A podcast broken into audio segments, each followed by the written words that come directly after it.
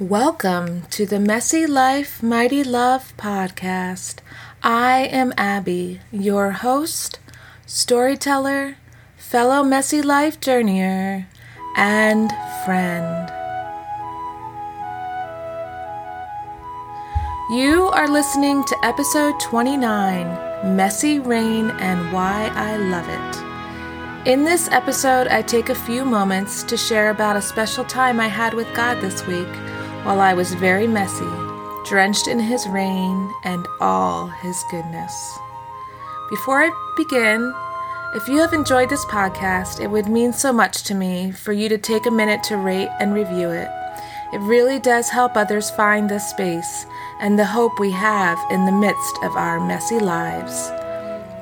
Now, listen in. I took my normal walk around my neighborhood and community. These days in Florida are filled with afternoon storms or spotty showers. But today, when my husband came home from work, I just ran out the door for a walk before dinner without bringing the umbrella. It was cloudy, but didn't appear stormy. About 10 minutes into the walk, as I was listening to Emily P. Freeman's The Next Right Thing podcast series on learning to connect with God through our senses, I started to feel them drops. First one, then another, then, well, too many to count, and an all out downpour.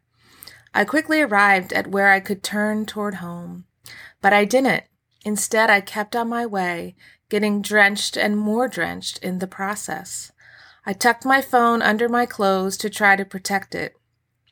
I hoped the best for my Bluetooth earphones. I held out my hands, palms up, and I felt the rain. It was cool amid the humid Florida day, and it was incessant. Each drop was like a voice calling down the rain from heaven. I worshiped God.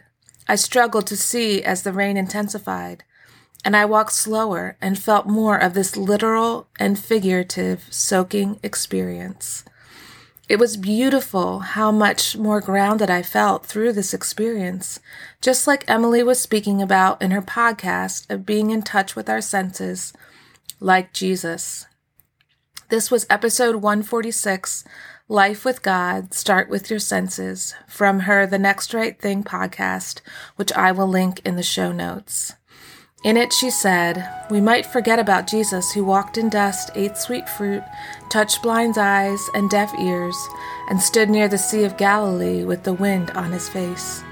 He came to earth as a person and walked among us with experiences, and he had those five senses, and arguably a lot more senses, through which he not only experienced God, his Father, but also the people and the places around him. And I love that reminder. Jesus gives us a model. He was not in some ethereal experience, cut off from dust and sweat and bugs and the earthy ways of life. No, he was in touch with these things, fully entering the human experience, and arguably much more than we do in this modern age. As I felt the rain upon me, I thought of him, how he must have loved the wetness of rain which came and washed his feet it was like his father's plan to refresh him and this world, because it was Father, Son, and Holy Spirit that made this world in all its beautiful substance.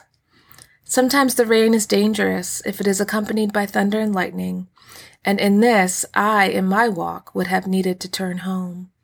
But not that day. That day was just a cooling rain, bearing down on a pilgrim, me, on my journey home to life with God forever. As I held out my hands to the rain, I felt such deep peace with God and His world. I knew I was messy, a very wet kind of messy, but I had let go of caring about that. More to me and to the moment, there was God. All was right, and His heaven was giving what His earth needed rain. I let it seep deeply into me, how God gives what I need, when I need it, and often the most natural earthy gifts are the best. They bless us with the knowledge of God's intimate connection to His world. Before all things was God, in all things is God, through all things is God. I can rest in what comes, no matter how messy I am. I am protected within His tender hands. In the messy, the unexpected, the pure, crazy wetness of rain, He is the light shining in the darkness, and He will never, ever, ever be overcome. I trust these few moments spent together have been an encouragement to you, even challenging you to embrace the messy, sometimes drenched in rain, messy moments. I pray that you will find the freedom that comes from anchoring yourself more fully in God and consider these moments here in the, this messy life, mighty love space, time well spent.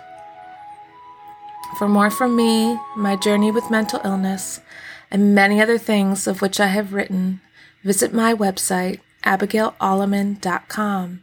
That's Abigail, A B I G A I L, Alleman, A L L E M A N, dot com. There are a couple of free ebooks that you may enjoy and find helpful in your journey.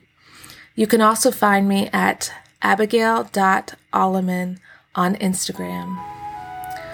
I want to leave you with a favorite verse. It's one that anchors me constantly, and I can spend my life, all of my life, just unpacking this verse. From John 1:14. The word became flesh and dwelt among us. We have seen his glory, glory as of the only Son from the Father full of grace and truth. May the Word made flesh come to dwell in all your moments, messy though they are. They are evermore dear to His heart as He leads you in all grace and truth. And I would love to meet you here in this space next time.